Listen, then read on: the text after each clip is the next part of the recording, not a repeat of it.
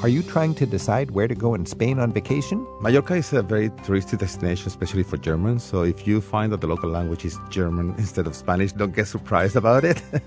Coming up, we get advice for enjoying the must see sights in Madrid and Barcelona, as well as getting off the beaten path. MIT physicist Alan Lightman suggests our brains need a little vacation too. A break from being overstimulated can really boost our creativity and help us think. There really isn't as much time for play as there used to be. So I think that our children are suffering as well as adults by the frantic pace of life that we lead. Dave Ellingson found the fjords of Norway are perfect for paddling and pondering in a kayak. It was an adventure in terms of the scenery and the culture and the beauty, but also for me a personal uh, ancestral journey. Let's take a virtual vacation in the hour ahead. It's Travel with Rick Steves. Did you realize that wasting a little time can actually recharge your brain? Alan Lightman explains why we all need a little unstructured time, a little later in the hour. Plus, guides from Madrid join us to help you plan for a great vacation in Spain this year. The last time we spoke with Dave Ellingson on Travel with Rick Steves, he told us about his epic kayaking adventures. He once paddled the entire length of the Mississippi River, and he paddled the Erie Canal and the Hudson River from Buffalo to Manhattan. His latest kayaking adventure was last summer in the fjords of Norway. That's where his great grandparents left for a new life in America. Dave profiles his adventures and insights from Norway in the third title in his Paddle Pilgrim series. He's with us now in our warm and dry studio to tell us about it.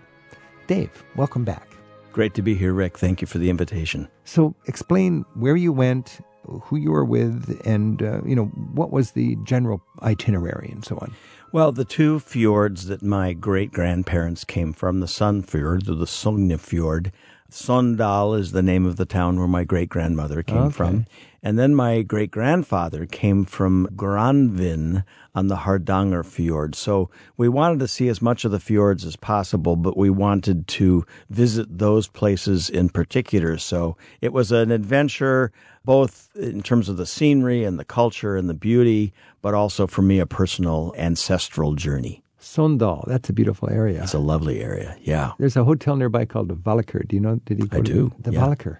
We didn't stay in any hotels. We were wild camping. Yeah, but uh, there see, are some, I, I stayed in the Valaker, and I just sitting there on their Oh. porch.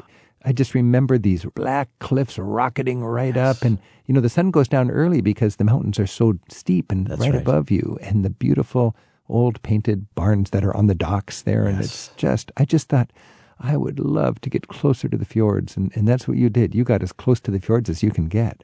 We rented kayaks and paddled each day, camped along the way, fixed our own food.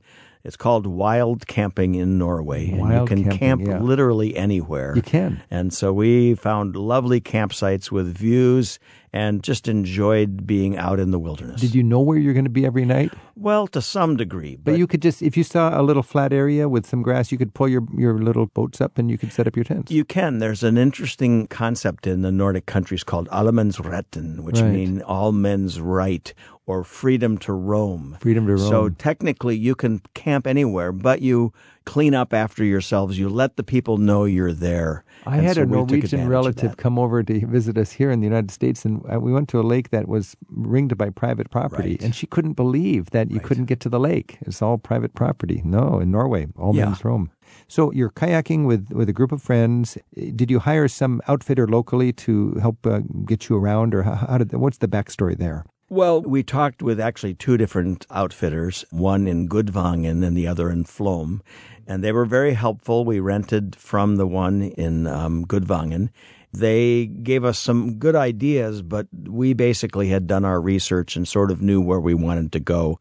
And then when we needed to transport between the two fjords, they loaded our kayaks Okay. and dropped us off at the next fjord. So basically, you rented your gear from them, Correct. and they were happy to transport you, so you didn't have to porterage. Exactly. That would be quite a portage. That would be portage because I I know that people would hike up up Oh, the, yeah. those from one little hamlet they would hike Yeah, yeah. up and then over the glacier Yep. into the next valley just to go to church. That's it's right. incredible. very, very way. vigorous people. Okay, so you're on the fjord in a tiny boat.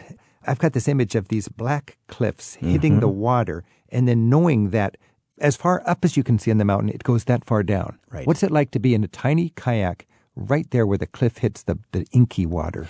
Well, if the water is calm, it's absolutely magnificent because a 2,000 foot cliff and 2,000 foot depth, it's gorgeous. So you're just still, you don't paddle, and you're just kind of there. Yeah, and you listen to the birds and the waves and, and everything. But they say in Norway, the seasons, you can have four seasons in a day. Okay, so when it's glassy still, you better enjoy it. Yes, yes, because the weather comes and changes very quickly. That's why my Norwegian relatives, as soon as the sun comes out, they're sunbathing. Yes, it's just like right now it's sunny. Let's sunbathe because in half an hour they're not going to be sunbathing right. anymore. Okay, so you're kayaking along, and then you see one of these Bridal Veil waterfalls, and it's Mm. just scampering down the almost vertical cliff, and you can nose your kayak right up to that and feel the spray of the water. Oh, of course. Tell us about that because that is one of the oh, great experiences Yeah, on a fjord. yeah. Well, there's the three F's, I call them in my book. There's fjord, which is the water. There's fjell, which is the mountain, and fossen, which are the waterfalls. Okay. And we went between the middle of June to the middle of July because there was still a lot of snow on the mountains and the waterfalls were at their very, very best. And actually, there were less people, less tourists. So we were able to paddle freely without many boats to run into and to be oh, bothered by. Great. Yeah. But I would think it can be crowded in Flam. Oh, for sure. But when you're out there on the fjord, I mean, there's a few more boats, but it's just you and nature.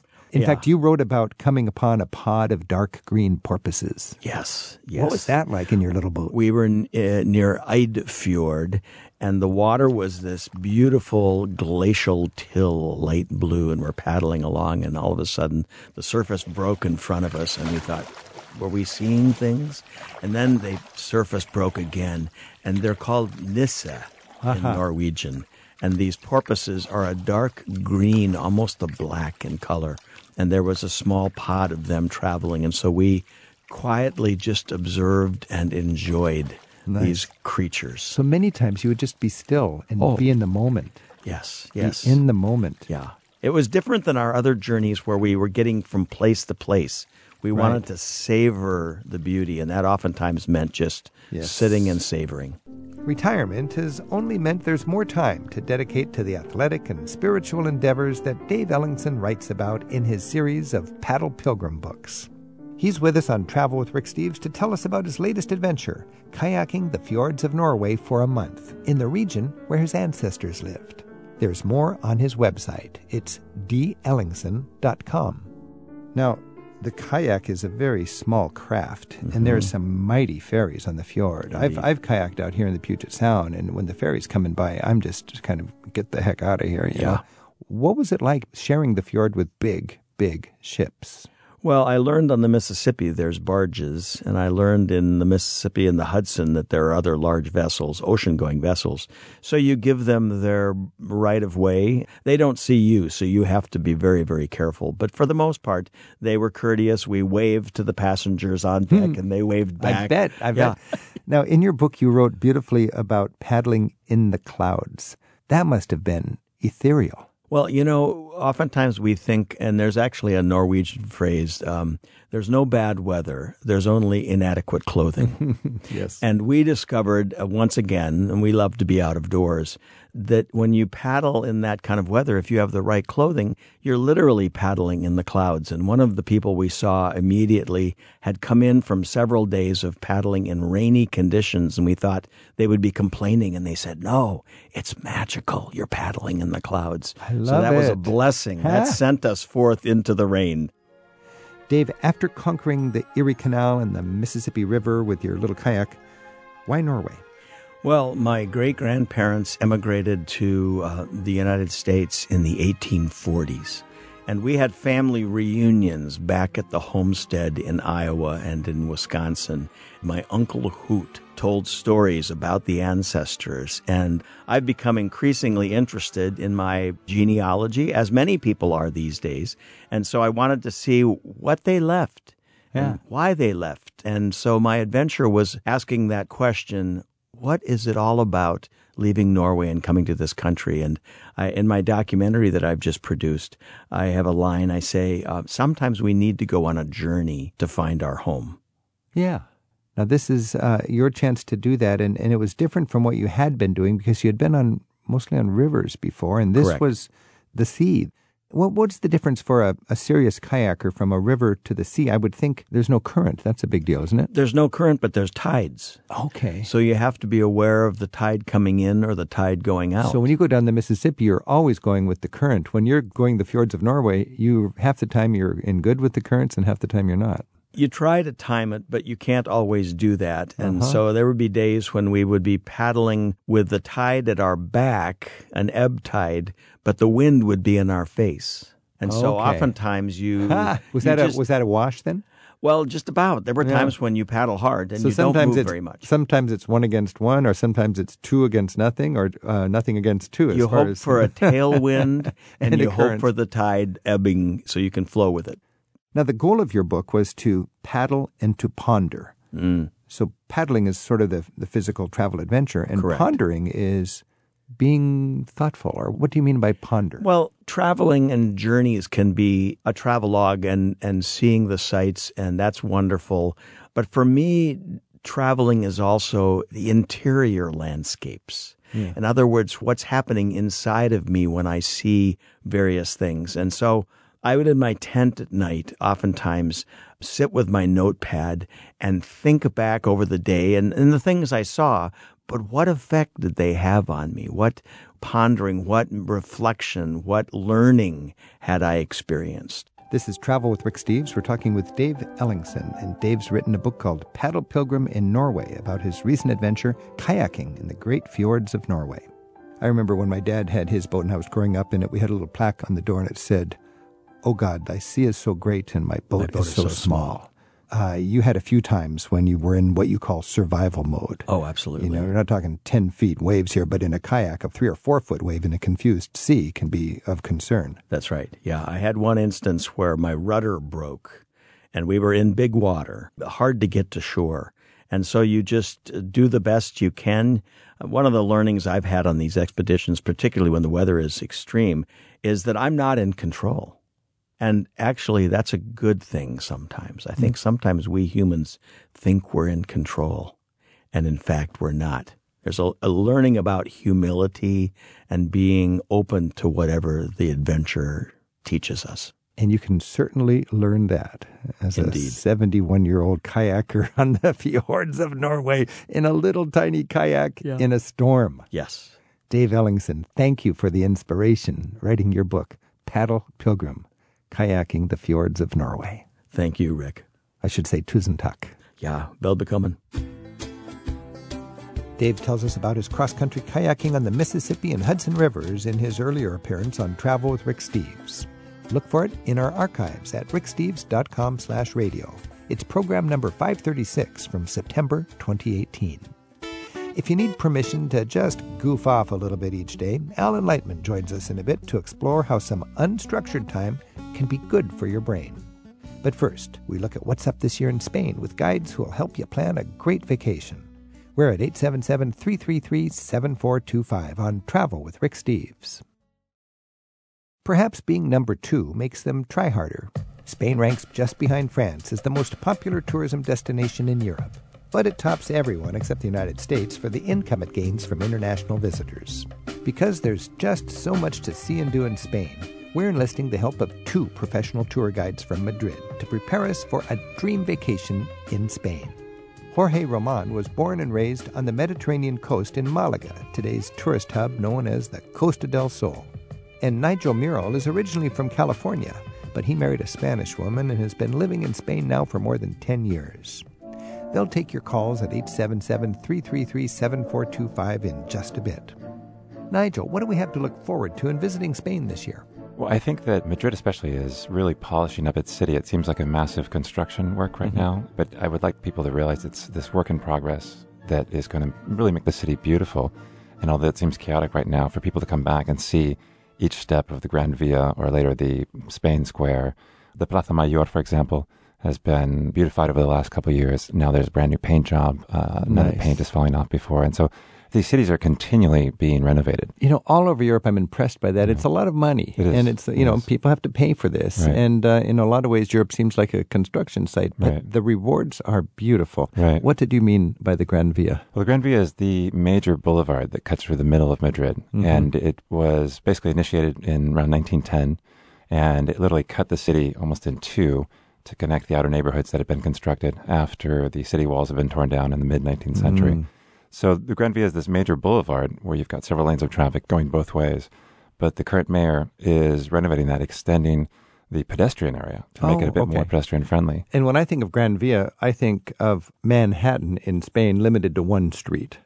It's just one Right. line of skyscrapers, and I love uh, Right. skyscraper architecture. Right. And by the nature of how it grew, it's like this is the skyscraper architecture in the 1920s, Absolutely. in the 1930s, in the 1950s, and In so fact, on. one of Europe's very first skyscrapers is on the Gran Via. It's the Telefonica building. and it's a beautiful walk for people who are interested in that. Absolutely. And, and there's a lot of good urban energy. Bet. Jorge, when you think of what's going on in Spain right now, uh, you're going to spend a lot of time taking visitors around in the next year. Mm-hmm. Uh, What's exciting? What are you looking forward to? Believe it or not, there are many people interested in gastronomy in general, also architecture, more and more people, and something that is coming up very much lately, which are what they call boutique excursions. They want to go to places where it's still not on the map, but they've heard about it.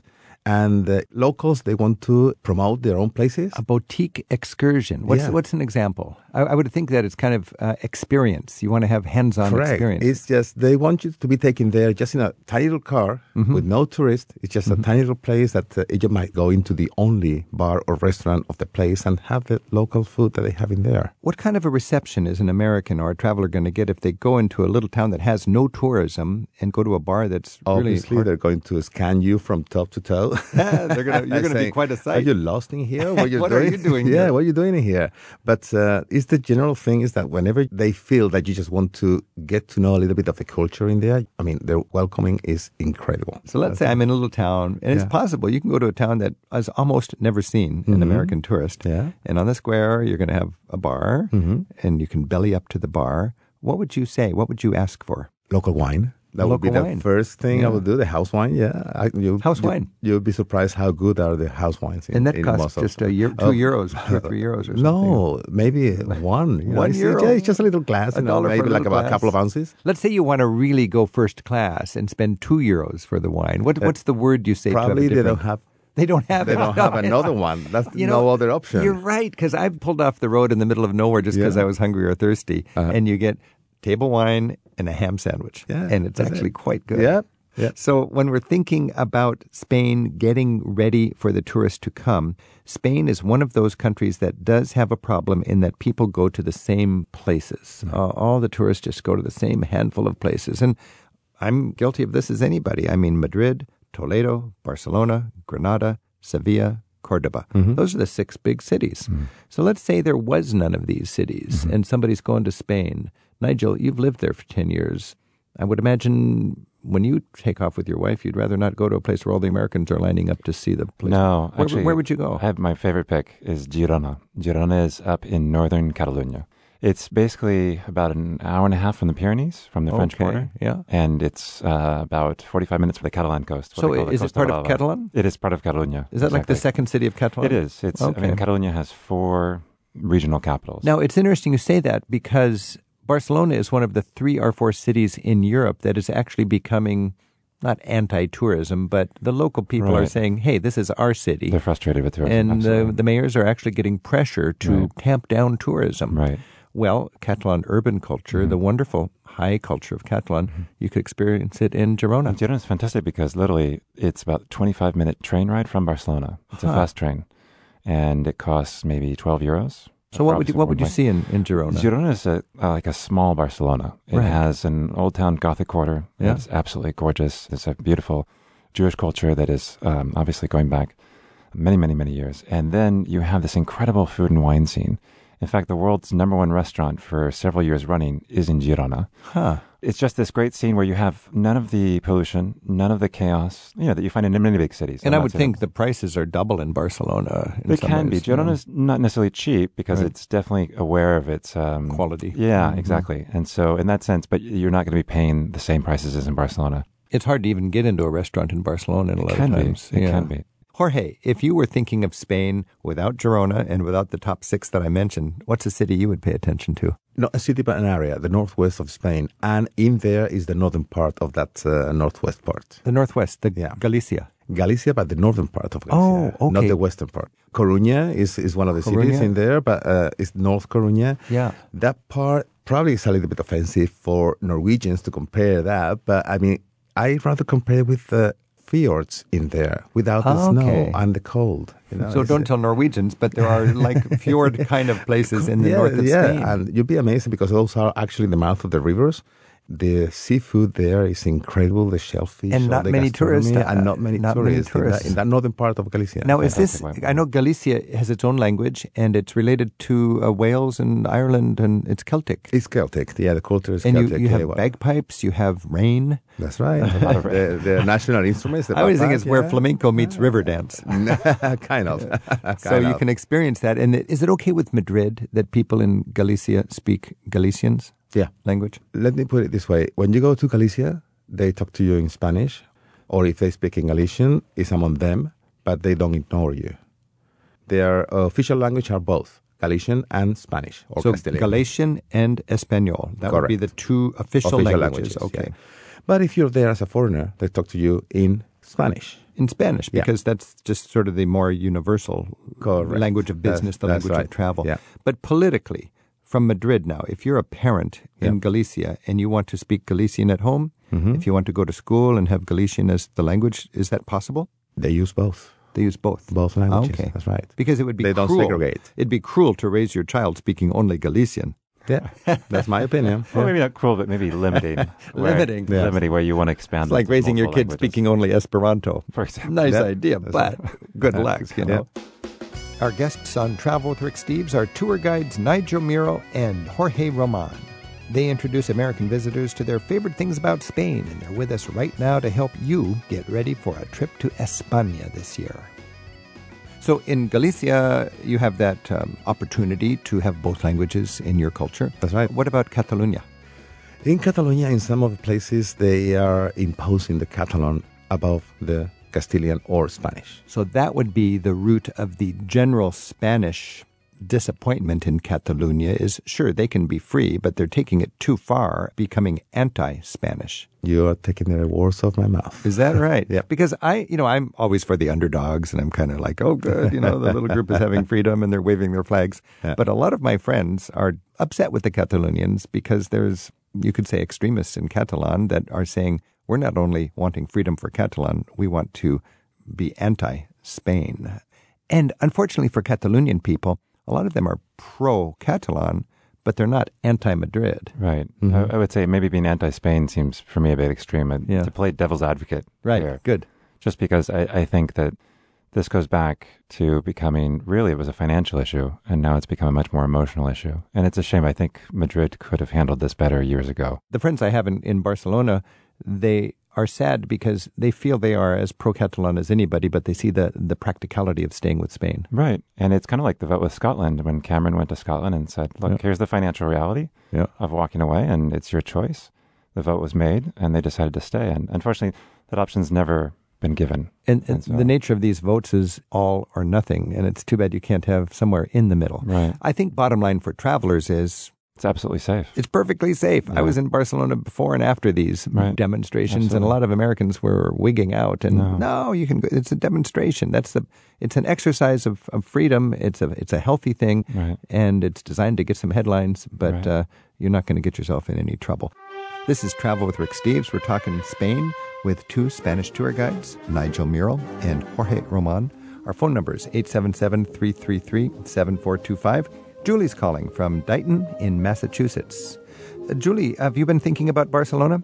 Yes, I'm going to Barcelona this summer for the first time, and I'm going with my family. Um, I have two kids; they're nine and eleven. And um, my question is kind of about um, bike paths. We like to rent bikes, and I'm wondering if there are any um, bike paths along the beach, and if so, like which beaches that you might recommend, or is this even a thing there? Okay, so Julie's going with her kids, 9 and 11 years old. Uh, Barcelona love to take a bike ride, love to see the beaches. Uh, Jorge? Actually, it's one of the easiest cities in, uh, in Europe to ride a bike because you have trails all over the city, lots of rental bikes around, so you won't have any problem at all and it's really safe to, to ride the bike over there. And I was just there, and there's wonderful bike rental shops. One right by the uh, Santa Maria del Mar. What is it? that's the, right? And yeah, the, the famous right. church in yeah. in the um, Gothic section. In the Gothic section, mm-hmm. the El Born Church, the cathedral there, Santa Maria. Santa Maria, uh, Santa Maria del, Mar. Del Mar. Exactly. And a, a block away, you rent the bike. They give you a little map, and within five minutes, you're on the promenade, you biking are. under modern art. That's right. And you're going out through the former industrial zone that was a wasteland, yeah. and now it's turned into these wonderful medley of little crescent shaped beaches, mm-hmm. and each one with its own personality. Be careful, Julie. One of the beaches, I believe, has less clothing than the other. That's right. Yeah. Be careful. that sounds like fun, Julie. Great. Thanks so much. Have a good time. Thank you. Thank you. And Nancy's on the line from Fremont in California. Nancy, have you been thinking about uh, Spain? Yes, I have. And my husband and I will be taking a trip in a couple of months for a little over two weeks. Uh, we're flying into Madrid. We want to go to Sevilla, Granada, Toledo. We want to go to Segovia. And we will be going to Barcelona as well. My question and my concern is when I'm looking at the rail costs of the different trains, it looks very expensive. I'm looking at them, those are, I'm assuming, one way charges. Uh, when I'm looking at round trips, I'm trying to weigh that against doing a rail pass, the Spain Mhm. rail pass. However, I also read that you have to make reservations. So you're paying for the rail pass, plus then I'm, I'm a little not quite understanding. Then do I need to contact the companies, the rail companies, and make Right. reservations? Well, the Or- company is, you'll see in each city a, a Renfe office, Right. R E N F E, and that's the national train line. And my understanding is that the AVE train, that's the super bullet train that'll Mm-hmm. connect Barcelona, Madrid as fast as you could fly almost when you consider the trip out to the airport. And then from Madrid down to Cordoba and Sevilla. Mm-hmm. This is really efficient. It needs reservations and it charges more, I believe, at peak times and less at off peak times. It can, exactly. It depends on how far in advance you buy the tickets as well. So the, uh, Um, the the wisdom for a lot of people is you can take the train faster than you can fly. On the other hand, I like flying from Barcelona to Granada or Sevilla because it just gets me down there in an hour. So think about that when you're when you're putting your itinerary together. Also with a family, um, how many are in your group in total? Uh, just my husband and I. Just two of you. Yeah, it's expensive to. You you don't need to rent a car. You can just take the train. And what are your thoughts, Jorge or, or Nigel, about a train pass versus point to point tickets? It's not really worth to, to buy the train pass, to be honest. If you buy tickets in advance, you get good deal in the bullet train to go from Madrid to Sevilla and to Barcelona. So that's a then very good point. Spain Yep. is pretty aggressive, as is England and other countries, Yep. about if you're a tourist that's going to go tomorrow, you're going to pay top dollar. That's if right. you can go online and book it Mhm. a month in advance, you'll be traveling for the same cost as the locals. Right, and depending on your schedule, and if your schedule changes, that allows you more flexibility, Yeah. as Jorge suggest, If you book in advance. Exactly, to book in advance, but at the same time on your destinations, depending on where you want to go. Oh, I see. You can go Right. exactly where you want and when. But I think if your time is worth anything, it's really exciting to take that bullet train, the AVE. Uh, It's a beautiful experience, and you'll see how Spain is a leader in that kind of infrastructure. And a little tip I just want to give is that uh, to buy the trains online. They sell them only with 50 days in advance, no further. No more than 50 days in advance. All right. There you go, Nancy. Okay. Well, thank you very much. Thanks for I your call. it. Have fun. This is Travel with Rick Steves. We're talking about Spain with Jorge Roman and Nigel Mural. Our phone number is 877 333 7425. And Ed is thinking about Spain from Lake Frederick in Virginia. Ed, where are you thinking of going? I've uh, been to Spain a number of times, but I'm taking a sort of a non-traditional trip this time, uh, a guided hiking trip to the island of Mallorca, which uh, I, I plan to come a little, go in a little bit early and see some of the regular tourist things before we hit the trail. And I was looking to see if your guest there can enlighten me on some of the things I might want to uh, pay attention to. Uh, I've done a little research, and uh, I've seen a few things that look interesting such as the cathedral there in Palma, but uh, I I didn't know if they had any other uh, guidance for other things I might want to pay attention to. Mallorca. Mallorca is a very touristy destination, especially for Germans. So if you find that the local language is German instead of Spanish, don't get surprised about it. I heard that. I've Uh, heard that. Yeah. The ideal thing is, uh, of course, in the city of Palma de Mallorca is the cathedral. Uh, magnificent. And if you hire a car, just try and get lost with your car. Just try to find a little beach in here, a tiny little town in the, up in the villages, because don't forget, the destination is sold for tourists, so they are just taking from the airport to the spot and the, and the beach. And believe it or not, the inland of Mallorca is still pretty wild. Very important tip yeah. because the Europeans yeah. have this ability to lay on the beach like game hens, mm-hmm. just lined up on a skewer. They all turn over at the same time, working on their tan, and then they all go to the disco that night and something. But Ed's taking a guided hike, mm-hmm. and he'll be enjoying the nature of Mallorca. Yeah, that's right. Which will have no hint of this German tourism. So there are walking tours in the city of Mallorca downtown. Believe it or not, they have um, renovated many of the streets around. They made the place very, very uh, pedestrian friendly mm. not much traffic in the city. Mm-hmm. And uh, believe it or not, that keeps the tourists away. Only the locals are around there. Oh, excellent, yep. excellent. Yep. One thing I did find out in my research there, it, it seems that uh, Mallorca is, is sort of an outpost of Catalonia, like like Barcelona. That that's sort of the primary language there, I believe. Is that is that correct? Catalonian Catalan? is the is the um, Catalan. Sorry, yeah, is the uh, primary language over there. They also speak Spanish, of course. Historically, it was part of the Kingdom of Aragon. That was Catalonia, etc., etc.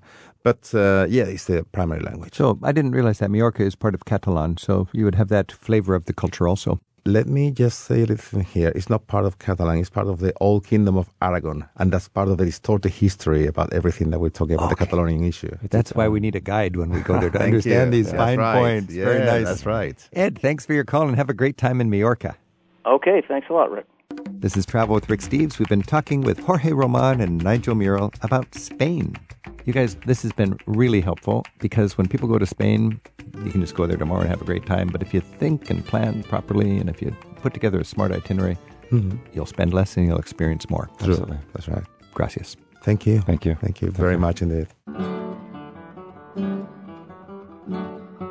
How much time do you dream about a destination before you settle on your vacation plans? Our next guest is a professor from MIT and he has evidence that we all need to allow ourselves a little downtime every day to just let our minds wander. Alan Lightman is the author of Searching for Stars on an Island in Maine. He's back with us to recommend that you enjoy the freedom of some unstructured time. He recommends that we all waste a little more time each day. And he'll recommend that in just a minute on Travel with Rick Steves. Hello, I'm Joanna Lumley. I'm from London, and it's absolutely fabulous to be here traveling with Rick Steves. These days in America, it's rare to see someone simply doing nothing. It seems that we're obsessed with productivity. And with our smartphones at the ready, even those rare moments we used to have to be just lost in our own thoughts, well, we find a way to make them busy. Alan Lightman thinks leaving room for unstructured moments is something we all need. And Alan's no hippie. He's a theoretical physicist who teaches humanities at the Massachusetts Institute of Technology. Along with being an MIT professor, Alan's written books and novels about science. His latest title is called In Praise of Wasting Time. He's here now on Travel with Rick Steves to tell us what we stand to gain when we find half an hour a day for the freedom to just enjoy a little unscheduled time. Alan, thanks for joining us. Thanks for having me, Rick. What a challenging concept here as we rev up, it seems more and more each year here in the United States in our culture. You open your book with remembering as a boy how you had those delightfully unproductive hours after school. And as I read yours, I was thinking about mine. Can you describe that moment for us as we all think about our childhood before we got uh, more productive? Well, I grew up in the 1950s and 60s, which was, of course, long before the internet life was slower then. And of course, life was even slower a 100 years ago when Thoreau lived on Walden Pond. But I remember walking home from school, and it was about three miles, and I went through a field, a large field. It must have been a 100 acres at least. It was just full of ponds and trails and trees, and I would just wander home. I would, if there was an interesting turtle, I would follow it and see where it went. I would sit by the pond and scoop up some tadpoles and just let my mind wander, let my mind think about what it wanted to think about. And it seems like we have very little time for those kinds of moments today. I haven't walked home with schoolmates for many decades, but uh, do you think kids today have that same sort of uh, space in their day where they can just um, be out there and gaze at tadpoles or, or follow turtles? Well, I think maybe some kids in some rural areas do, but of course, most of us live in cities, and the pace of life in cities is fast. We know that the pace of life has been increasing rapidly in the last 50 years. Children after school, they have dancing lessons and piano lessons and soccer practices and lead a pretty regimented life. There really isn't as much time for play as there used to be.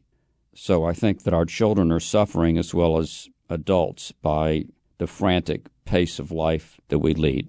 Physiologically, how are kids suffering? Can you make a case that it's it's just not healthy for them to be I mean, I think a lot of parents are driven by love mm-hmm. and, and concern for their kids' safety, where they mm-hmm. book them solid so they're not out, you know, rattling around in the in the backwoods.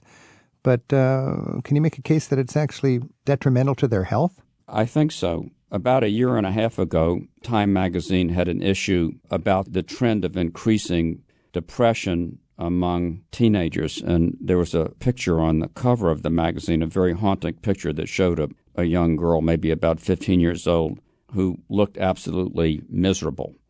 Psychologists and sociologists have tried to analyze this trend of increasing depression among our young people, and they've concluded that one of the factors is the fear of missing out, the fact that mm. our young people are plugged in to the internet 24 7. On average, they send 110 text messages a day. They look at their smartphones every two minutes, and they're always checking to see what their friends are doing and measuring themselves against their friends and there's such an avalanche of information on the internet. And, and, that's exacerbated by all of the social media where kids get to share all the adventure they've got in their life, right. all their good looking friends and so on.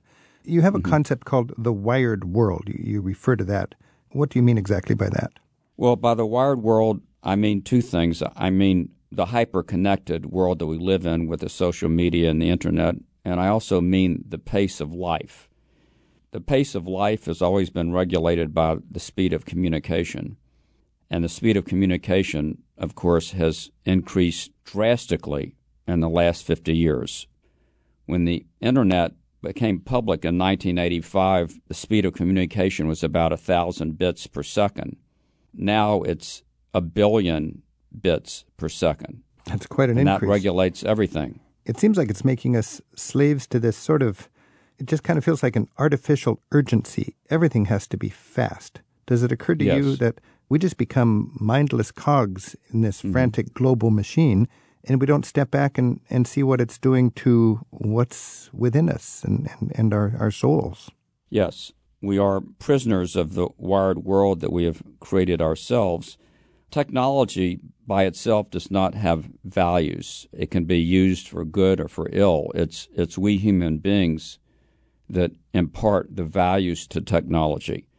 And we're moving so fast, we're so plugged in all the time that we don't have time to think about who we are and what our values are and where we're going. I think not only do we not have time to, to sort of check our, our self identity and our values, but I think that our creativity is is harmed. There's a creativity test called the Torrance test of creativity that's been given for many decades. And researchers have noticed that the scores on the creativity test taken by children have started going down in the mid 1990s hmm. when the internet became public.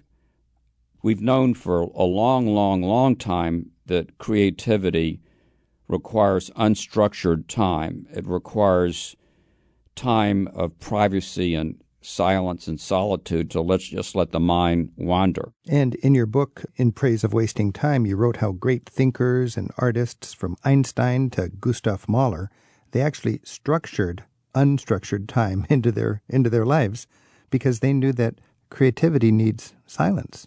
Yes. Mahler uh, used to take three hour walks in the countryside after lunch in order to get new musical ideas and uh, Gertrude Stein, the writer, used to take drives in the countryside and get out and just stare at the cows while she was working on an essay. Even Einstein talked about the importance of letting the mind wander. And that's what we need to somehow recover. First, we need to recognize that there's a problem, and then we need to make a commitment to putting more unstructured time and quiet into our lives. And it's certainly not easy.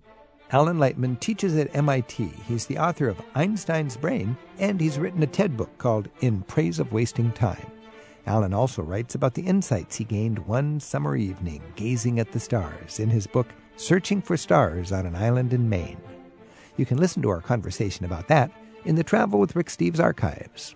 Look for program number 549 from December 2018. Alan, you know, we hear a lot about environmentalists who are concerned with the destruction of our natural world. It sounds like you're concerned about the destruction of a parallel world. It's like we have an inner world that's under siege. Yes. Uh, I think that most of the world's population has accepted the fact now that we are destroying our environment, and that's easy to document.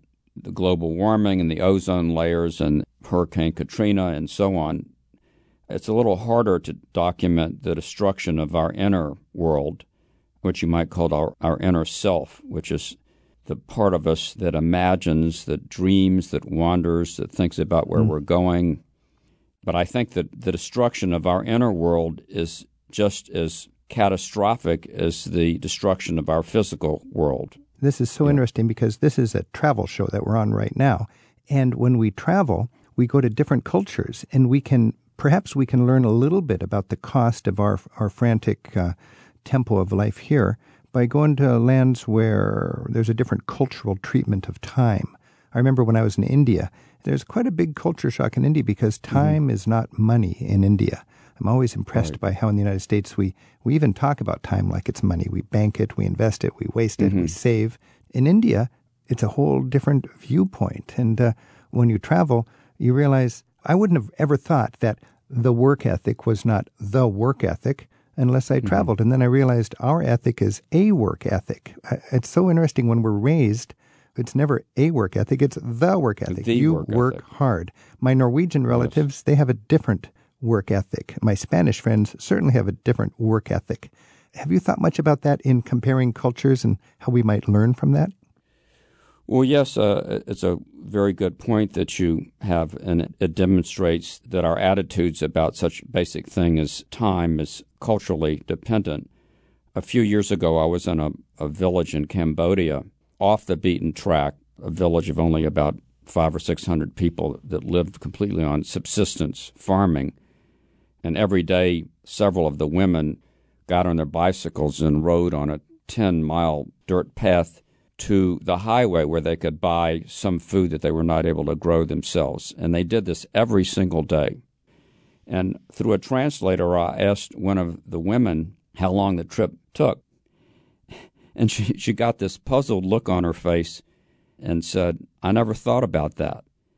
And I was just stunned to see what a different relationship to time these villagers had, that their day was measured by events and not by the clock. I happen to have a, a little perch where I enjoy the sunset. And I surprise mm. myself that I can sit on that perch because my days are pretty driven. I'm, I'm, I'm a good bad example mm. of what you're talking about. But when I do take 20 minutes, sometimes I see the sun's up there pretty high and I think, do I really want to stop all the stuff I'm supposed to be doing and, and wait until that sun goes down? But for me to watch that beautiful, beautiful performance and wait for that sun to set, it gives my whole soul just a chance to to breathe and to flex and to and to think. Yeah. And I, I just think a lot of us are afraid of sitting still. We're afraid of silence. In my work as a tour guide, I've taken people to a lot of places intentionally to get them out of their comfort zone. Mm-hmm. And I think the most stressful place I've ever put my groups in in our travels was at a monastery called Taizé, which is a wonderful um, interfaith kind of monastic world in France. And the whole thing is silence. You sit in silence and you meditate, and it just my travelers were very stressed out by that. I have a, a friend who's a high school, used to be a high school teacher, and she started a practice where in each of her classes the beginning of the class, she would ring a bell and she would ask her students to be silent for four minutes, only four minutes. And she said that it did wonders to their attention span, to their creativity, to their work, to their attitude. Just four minutes of silence at the beginning of the class.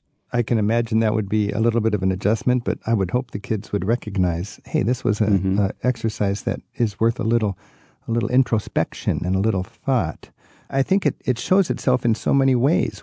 How many people can sit and listen to a 20 minute long piece of classical music these days? I, I think a lot of people never even try. Yeah. We've grown so accustomed, especially young people, to constant external stimulation that we just can't sit still for five or ten minutes without it. This is Travel with Rick Steves. We're talking with Alan Lightman. His book is In Praise of Wasting Time.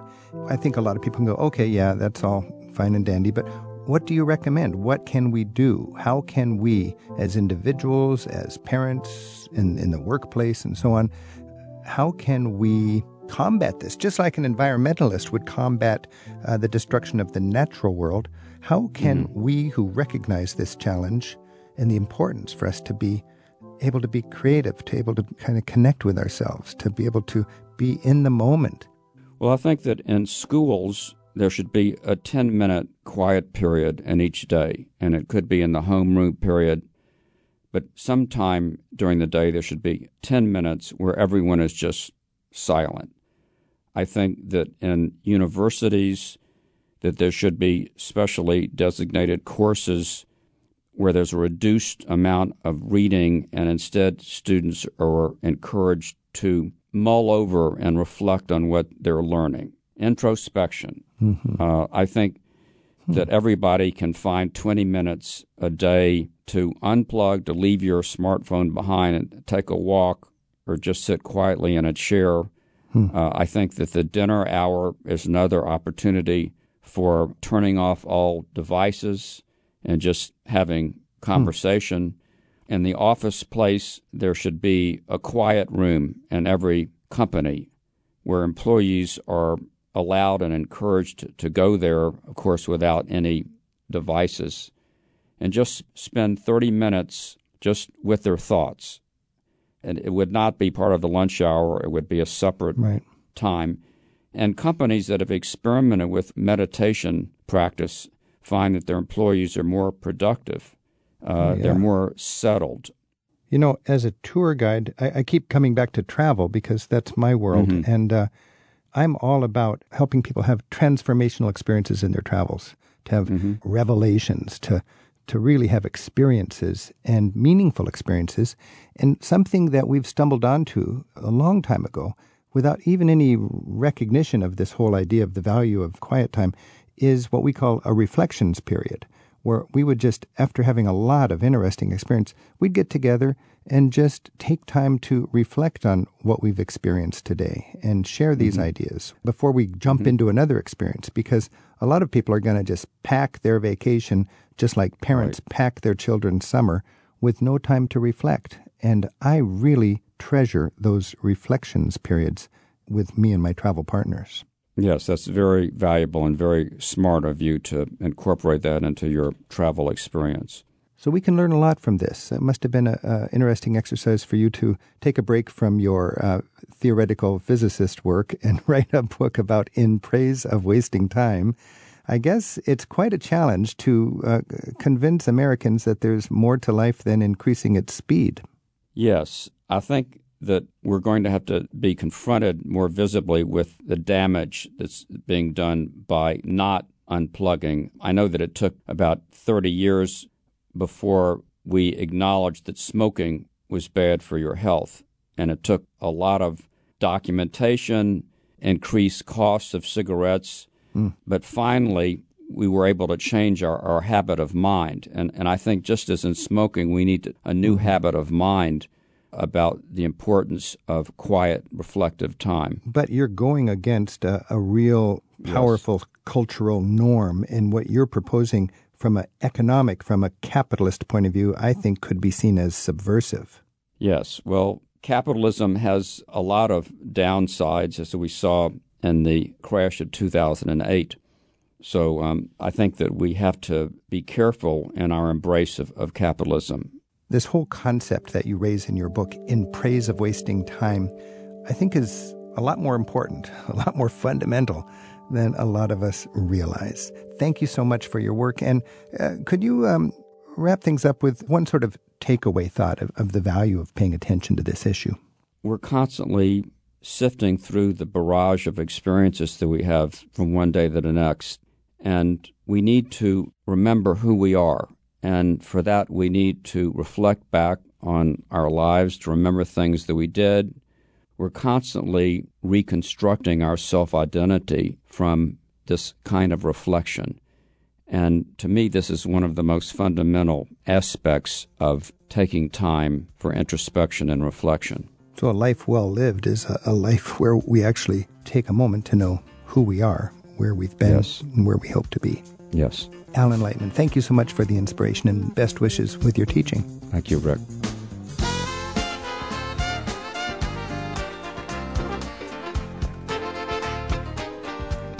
Travel with Rick Steves is produced by Tim Patton, Isaac Kaplan Wilner, and Kazmira Hall at Rick Steves Europe in Edmonds, Washington. Thanks to Maine Public Radio for their help this week. Rick produces updated walking tours to many of Europe's most popular destinations. You'll find the latest ones in Rick's Audio Europe travel app. Look for it at ricksteves.com slash radio. We'll see you next week with more travel with Rick Steves. At Rick Steves' online travel store, you'll find guidebooks and phrasebooks for Spain, for Scandinavia, Rick's new Iceland guidebook, and every other corner of Europe. To learn more about Rick's books, visit the travel store at ricksteves.com.